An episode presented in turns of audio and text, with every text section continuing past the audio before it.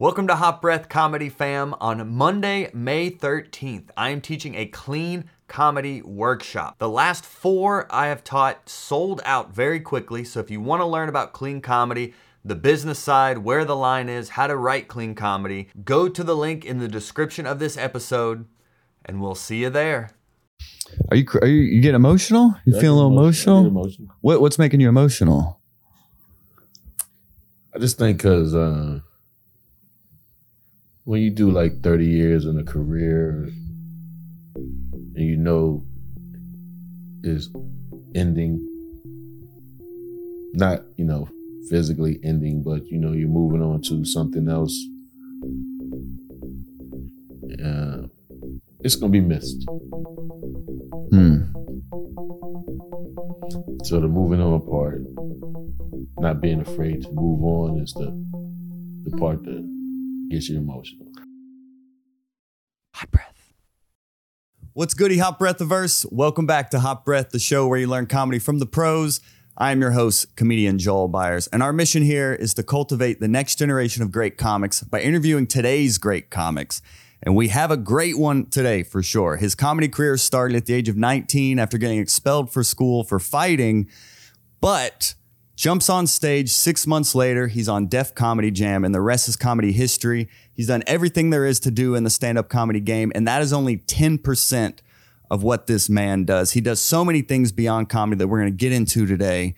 So please welcome to the show the humanitarian Rodney Red Grant. Welcome to the show, my friend. I would say that probably was one of the best intros of me in a long time. Where, my Because- man. I'm gonna tell you why. Because you actually hit every point from the beginning, even the getting kicked out of school at 19 and coming home and you know not knowing where I was gonna be in life. Started working at a car dealership, and a friend said, "Man, you're funny. You should get on stage." mm-hmm. And at that time, I'm like, who would want to get on stage and make people laugh after what I just went through? And it was like God was just like telling me, hey, I'm going to change your spirit so you can change other people's spirits. So that, I appreciate that great uh, intro. Of course. Yeah. You went to Mr. Henry's, the open I mic there. I did. I went to Mr. Henry's. It was my first time on stage. I talked about probably the worst. I don't know. I didn't get. I didn't get booed, mm-hmm. but I didn't really get the laughs that I thought I was gonna get the first time. And I was talking about Wonder Woman um, couldn't come to my neighborhood because her uh, somebody would shoot her uh, bracelets off. Or, it was some. It was. It, it was it was genius at the time, but it was corny as heck. The, my delivery, uh, and when I got back in the car, my my friend named uh, Rod Pearson, he uh, who actually told me to go on stage, he said, "Man, why you not talking about that stuff that we talk about in the house?" I was like, "What you mean?" He said, "You got to talk about your family. You got to talk about your experiences, the things you're going through. You can't be talking about Wonder Woman." And it snapped right there. I was like, mm, "Let me talk about my mom's. Let me talk about my kid. Let me talk about my uh, my neighborhood, my family. You know, and the rest is history." So when you, because I, I watched your show last night and it's always fun. Every time I've seen you, it always looks like you're having fun up there and it's so natural. But when you're like, all right, let me go from Wonder Woman to my personal stuff, do you like put pen to pad or have you always just been on stage just like, No, I'm a writer. yeah, yeah, yeah. Yeah, yeah. I, I'm a writer. I take like writing really serious. Uh, Um, I think it's super important to be able to write Mm. because it, it allows you to express the natural things that are going on in your head. I think people, it- it actually will help people with mental health issues and everything to be able to get your uh, the things out of your head onto paper and express yourself. A lot of times people don't express themselves. So I actually just take a subject. You know, I you can look at my phone. It's like all kind of this joke after joke after joke, and stuff that I probably would never even talk about. Like I Mhm. probably wouldn't even be able to get to the jokes that I've written. It's so many, but I take it super serious. And um, you know, my teachers, one of my teachers, not all of them, but one of my teachers told me that I wouldn't be a great writer, and I went to Savannah State. When I went there, I they they they make you take this test to see what classes you're going to be in, and my writing skills were terrible, so they put me in like one of the lowest like writing classes. But what happened was that teacher taught me how to write essays. Hmm. And once I learned how to write an essay, I understood that everything in life has a beginning, has a middle, and has an end. And all of the things I've written in my life started with that structure of writing essays. So if you have like a life experience or something about a family member, it's an experience you have. How do you then like work it to translate it to the stage? All right, so my daughter um, is 13, and I have another daughter uh, um, that's 28, and another one that's 33 or something, uh, around that age. Um, but they all three of them, when I when I talk about them, I set it up, especially the 13 year old, because she's like at home right now, and she's, you know, she's giving you that 13 year old energy. And you know she thinks she's smarter than me in real life. She does. She thinks she's smarter than me. So that's what i would write down first. My daughter thinks she's smarter than me. Mm-hmm. and then i will go and talk about all of the things that she does that she thinks is smarter than me. And to me you know yeah she she's smart but she's still working on her common sense. Hmm. and as as you grow and you learn more you develop more common sense you know? So you know as you know when you when you're a 13 year old you, your common sense is what you're dealing with. And she doesn't have any idea of what is in store that she's going to gain so much more common sense so you know i just i write from my wife you know I, my wife always talks about like she never laughs at the jokes that I, I say Mine neither. Yeah. I mean, she never like I, I set it up so sweet. I'm like, I got a new joke about you, and I set it up so sweet, and she's always like, okay, let me hear it. And when I say, say it, she's always like, hmm when she doesn't laugh, that's when I know it's gonna be funny. Same with me, dude. I'm doing it. She didn't laugh. Yeah, yeah, yeah. so yeah. so I, I mean, you know, I just go from that perspective. You know, talking about my moms and my pops. Um, Yeah, you write it down and then take it to the stage and work it out from I'm a storyteller. Mm-hmm. You know, some comedians they they write like, okay, well, well, well, I'm a, I'm punch. You know, I'm punch. No, I'm like, I gotta go. mm, okay, we're going through this whole journey, this story, and we'll go through the story until it crescendos to an end, and then I'll go and I I take it to another story. That's what I noticed watching you last night was like you can take a single topic. It could just be like the huh, like that that topic of getting like feeling sick when you drink too much. Mm-hmm. And you it was like 10 minutes and it was all these act outs and you're all over the stage and even at one point you have like the mic in the stand and you're literally like like it it was like every single bit you had was like it's like a single topic that you choreographed this entire world around. I'm just like how Yeah, that's a, that's that whole section is about um, friends. Mm, What type of friends do you have? yeah. So when I was thinking of that joke, I was thinking of like, what type of friends do people have? You know, are they good friends? Are they bad friends? Um, and in life, you know, you you we are able to educate people, you know, through laughter. Like, and when I talk about people's friends, I'm really telling you really got to be careful with friends you hang around, and you got to be careful what you you know what you bring into your energy. And so when I go through that, it's like, you know, I ask them like, who came with their good who came with their friends? That's the first thing I ask. And then you know it's light clap and I say, nah, I'm not talking about your your fake friends. I'm talking about your real friends. Like who came with your real friends? And you can see that second clap is like, yeah, I'm with my real friends. Yeah, big time. Even if they're not. and I talk and I go into like, you know, about, you know, when you're driving in a car, if they stay up with you or they go to sleep, Mm-hmm. you know, are they your real friends? So all of that whole section of 10 minutes to 12 minutes is just about friends. Yeah. And what, that's what I love about comedy is how it can bring people together. Mm-hmm. You know, and to develop like the level you're at now takes years and decades of, you know, so you've been doing it since you're 19. So I always ask comics on here like what is like a show, like a boo story or like your worst bomb you just never forget? What is that story for you? worst bomb. Oh, that that sigh, that painful sigh. Oh gosh, bring it up. Um, I have to go. I so I did Apollo three times.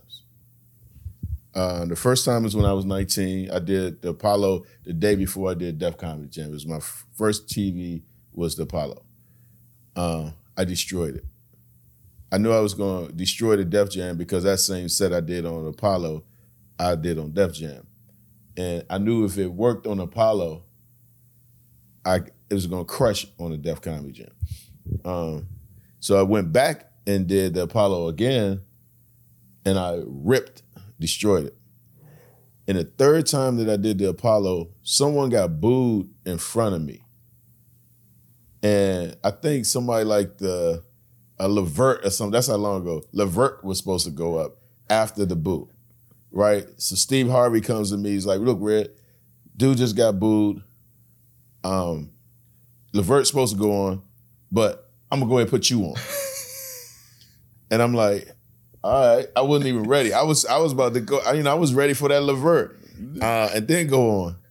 So they they put me on, and I go out and say the dumbest thing that you can ever say on the Apollo.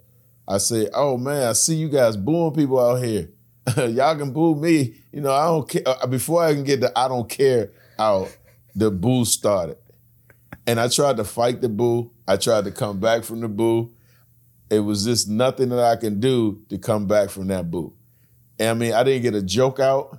I didn't say nothing other than, oh, you guys are out here booing people. Oh, y'all can boo, boo. I'm talking about, and uh, this is a true story. After I got off stage, I walked directly from the stage out the. If you ever go to Apollo, it's a red door at the Apollo. I walked straight out that red door, and I walked 110 blocks. I walked from 125th Street down to 15th West, down to 15th Street, uh, down to Lower Manhattan. It took that long for me to get it out. I mean, it, it's like I had, to, I had to walk away so far from the boo. To walk away from the, the Uh, wreckage from the crime scene. So that was probably that was the worst set I ever. I mean, the worst boo Mm-hmm. I've ever had. I haven't had uh, too many boos in my life, but asking somebody to boo me was the worst thing. And I tell young comics, never ask people to boo you. That's the worst thing you could ever do. Yeah, we all go through that though. I mean, I came up here in Atlanta where they shut the lights off on me before. Like I, I've gotten it all too. We all go through those, so that's why I always ask. But it builds character, though. For sure. You know, Yep. builds character. I think that I wouldn't be the person that I am today if I didn't learn that lesson that night. Yeah, yeah. Like you never ask people to do things to you because they might do it. You know, like people are like, you could kill me. I'm like, nah. You never want to ask nobody to do that. Beg for your life. But comedy is that powerful. It can evoke those emotions, you know. No, it can. And to see what what you're doing now with running for mayor, I, I think it's so important because this is like comedy education and telling comedian stories. But for you to take the comedy skill set of connecting with people, and you're running as an independent as well, which is you just like want everyone, you know. Which as a comedian, it's like you have to learn how to entertain everyone. You know, mm-hmm. like if if I can do jokes in front of all white audiences that don't work in front of all black audiences or vice versa, then I just get rid of the joke. And mm-hmm. your comedy is funny to everyone. So the fact you're able to start translating that into actually making an impact beyond just telling jokes is very inspiring for a comedian like me, 12 years in the game of like, well, man, what what else is possible in this game and what kind of impact can we make? I mean, you've been doing this, you've always helped the youth and you've always been a part of the community and stuff, but to now seeing you do it running for mayor of DC, it's like it's really inspiring as a comedian to be like, wow, there's we can be doing so much more. I mean, I think that um I think we as comedians have always been in the political game. I think that we write policies every day. Um, the subjects that we talk that we talk about, um, the emotions that we bring to the to a, uh, a stage, is policy. You know, I was talking to someone in my uh, in my team the other day. I said, before I knew what policy was, I was doing policy. And now that I know what policy is, it's really a problem that's happening and a solution to solve that problem, right? So you you're trying to create things that have problems or that cause problems in our community to bring on solutions, right? So when I got the calling to run for mayor three and a half years ago, I asked God, I was like, run for mayor? Um, okay, how do how am I gonna translate this and really have people understand? And he said, Look, you've been a humanitarian all your life. You've been a philanthropist all your life. You've been a community activist.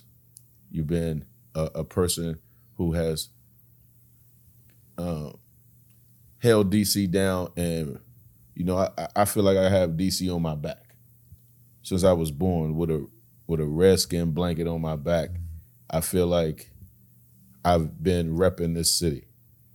So when it comes to being able to make that that that pivot, you know, people like, was it is, was it hard? I'm like, it wasn't really. It's not hard for me to make pivots because I pivoted into comedy. You know, I was playing football. I was, you know, had a full scholarship. I played with Shannon Sharpe, and you know, we were all like, you know, young young men just pivoting. You know, when I was a singer, when I was young, when my mom's put me in all these choirs, um, I pivoted into, a, into something else.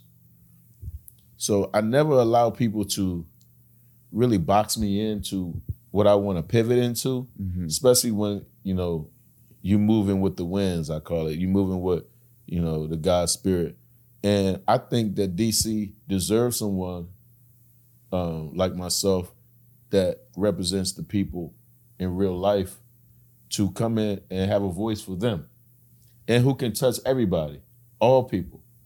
You know, when I decided to run independent, they was like, "Well, Reg, you know, you're a Democrat." I'm like, "Yeah, I'm a Democrat, but I'm also independent.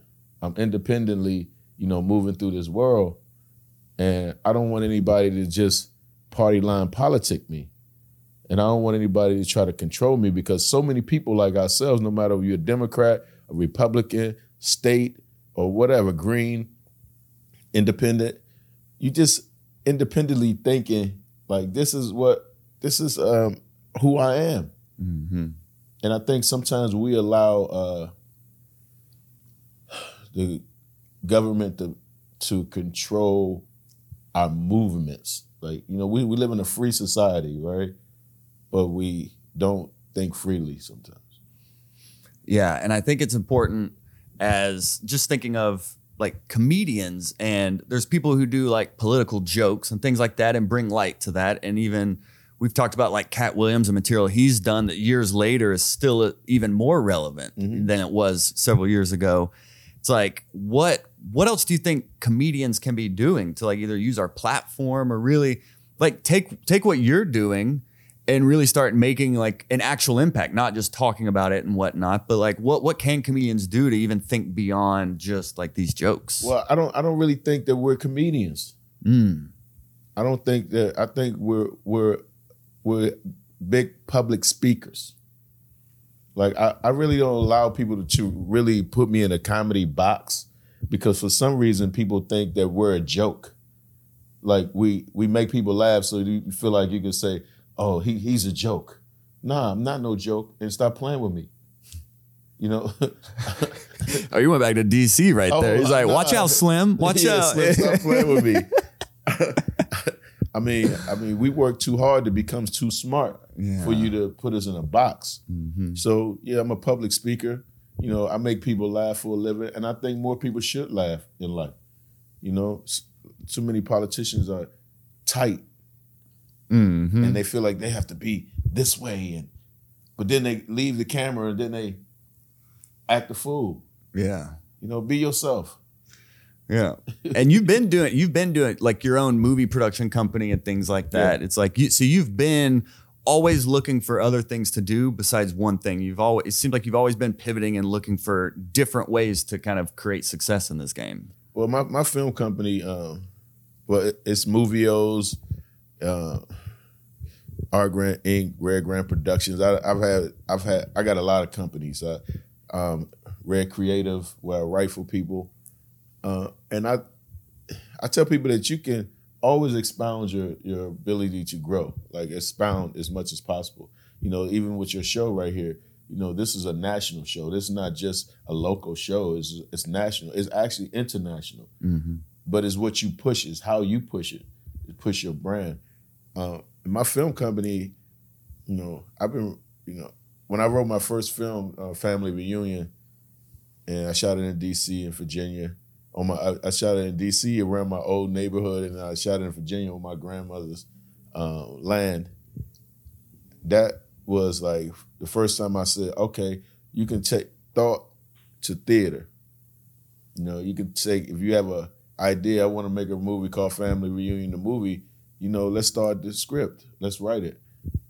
Um, and then when I start when I was working for Viacom and producing television shows, over twenty five shows for the Viacom network, and they was entrusting me to employ thousands of people and work with millions of dollars in budgets and uh, I I knew then that God had a mission for me to be a creator. Um, when I did the Flavor Flav wrote when I wrote that with Flavor Flav, and it was just like, oh man, he put me in these positions. So I take every position that I've been put in super serious, and so when it comes to like running for mayor, I don't allow people to to to put me in that box. And my policies are something that should be taken super serious. And when we do our forums that's coming up, uh, because they didn't think that it would come down to me and the current mayor. You know, it was a lot of people, you know, running for mayor in Washington D.C. A lot of great people, um, but at the end of the day, I knew it was going to ultimately come down to me and her. And on November 8th, history will be made, and I will become the first independent mayor of Washington, D.C. I have no doubt. I, I'm I'm inspired, man. Like, what what do you think if I if I could selfishly ask, like this this show has over 400 interviews with comedians, and we're really trying to spread that comedy game. But like, what what do you think we could be doing more here? Like, is there anything any advice you have for us young guns out here? I think that you're doing it. I mean, you 400 interviews. I mean, mm-hmm. that in itself means that you're dedicated to pulling up on people and getting um, the people that you want. I mean, you reached out to me. You know, that means you're a go getter. That means that you can get anybody that you really put your mind to. And if they don't want to be on the show, hey, you, it's so many, so many more talented people out there uh, that God's gonna truly bless you to, to to speak with, and somebody's gonna get something out of every interview you do, and that's the most important part. And I promise you, you'll have your own. This this is your production company. This is you know you got two great people working with you behind the camera. You have yourself, and it's set up properly, and you making the moves that that you need to make to to get the information to the people, and that's that's what counts. You know, you know the algorithm is going to pick up to what the algorithms are. Yeah. Um, and you'll you believe me, this interview you'll start trending more.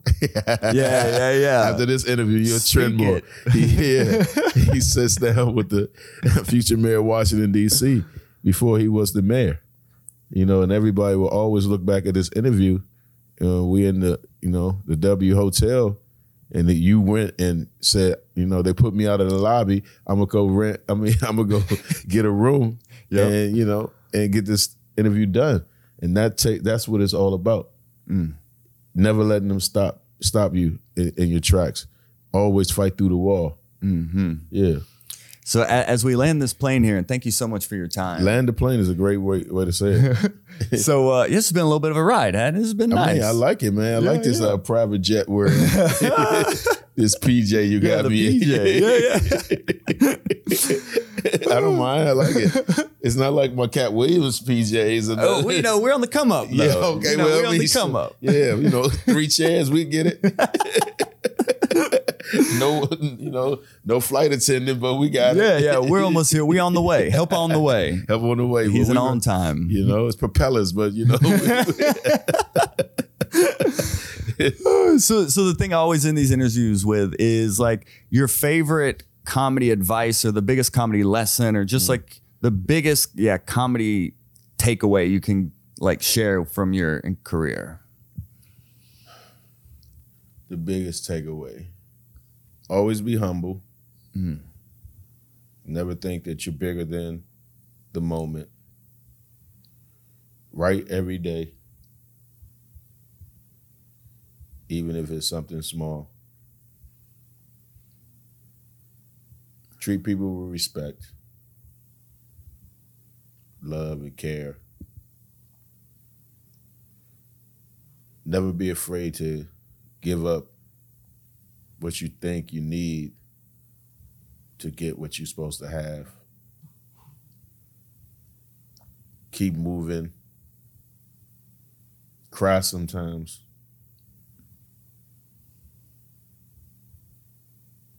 Call your friends. Love your family. Learn something new every day. And um, never disrespect yourself. Mm. Amen. Amen. Mm.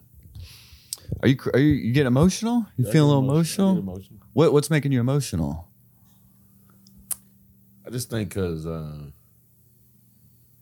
when you do like 30 years in a career and you know is ending, not, you know, physically ending, but, you know, you're moving on to something else, uh, it's going to be missed. Mm. So the moving on part, not being afraid to move on is the the part that gets you emotional. Yeah, I mean, like even me 10 years in during the pandemic, it's like, oh man, are we ever gonna get to do comedy again? But you actually making that pivot of like, it's almost like a higher calling of like, I'm stepping away from this to step into like the next, like the next version of myself here. Yeah, I mean, you know, pandemic was rough on us. Uh, my wife always says, you know, if you don't tell jokes for or you don't get on stage for two weeks, you get you get real weird around the house. Me too. Yeah, yeah. Uh, so, you know, stepping all the way away from it, I'm gonna have to have uh, some type of outlet. I'm probably going to start boxing. I'm going to go to gym every day. Next time you see me, I'll probably be busting out this suit. So are you like retiring from, com- like, is this like when you become mayor, is it like I'm never doing comedy again? Um, ah, that's that's deep. Um, I can't. You never can say never. Mm-hmm. Um, and I talked to D.L. Hughley about this. He said, you know, don't don't say you, know you're never gonna tell jokes again. But I am, we, you know, I am stepping down from, you know, my current situation to focus on my city, focus on, you know, helping the community and, you know, fighting for um, uh, people.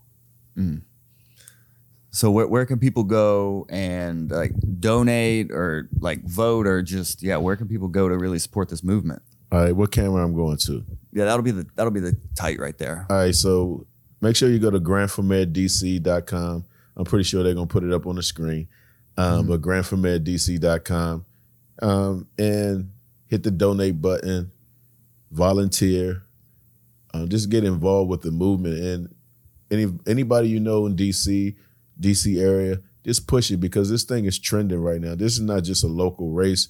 This is a national race that affects all of us the policies that are happening in Washington D.C. are happening around the country in every major city in the world. So make sure you do that, and just you know, make sure you hit Red Grants on IG, and you can just follow the whole movement. And shout out to my team, Team Red, and everybody who's been volunteering. We have over 400 something volunteers, and maybe 500 now, Um, and we want to get to a thousand before November 8th. So make sure you move with the movement and you don't have to be in DC to actually be a part of the movement. And always one thing keep your party, but keep your thoughts independent. Thanks. Boom. And uh, maybe maybe while you're looking at the camera, could you say your name and why people should listen to Hot Breath? I. Just show a little love. Oh, is he's man, I appreciate that, man. All right, let's go. So this your boy Red Grant, and you gotta listen to Hot Breath. hot breath. Yeah, yeah, yeah. Okay, all right. It just sounds so funny saying hot breath. all right. Hey, we're take two. this your boy Red Grant, and you gotta look and listen to Hot Breath because your breath don't want to be hot, and hot breath is always not good. But this one is great. This is the hottest breath that you like in your life. Take it all in. Hot breath. Well, Red Grant, thanks for being on Hot Breath, my man. Thank you, bro. I appreciate you. There you have it, Hot Breath the Verse. This episode is one of over 400 comedy interviews we have on this podcast. So go check out our catalog. Go subscribe to our YouTube channel where we're doing three live streams a week. And until next Monday, right here on Hot Breath.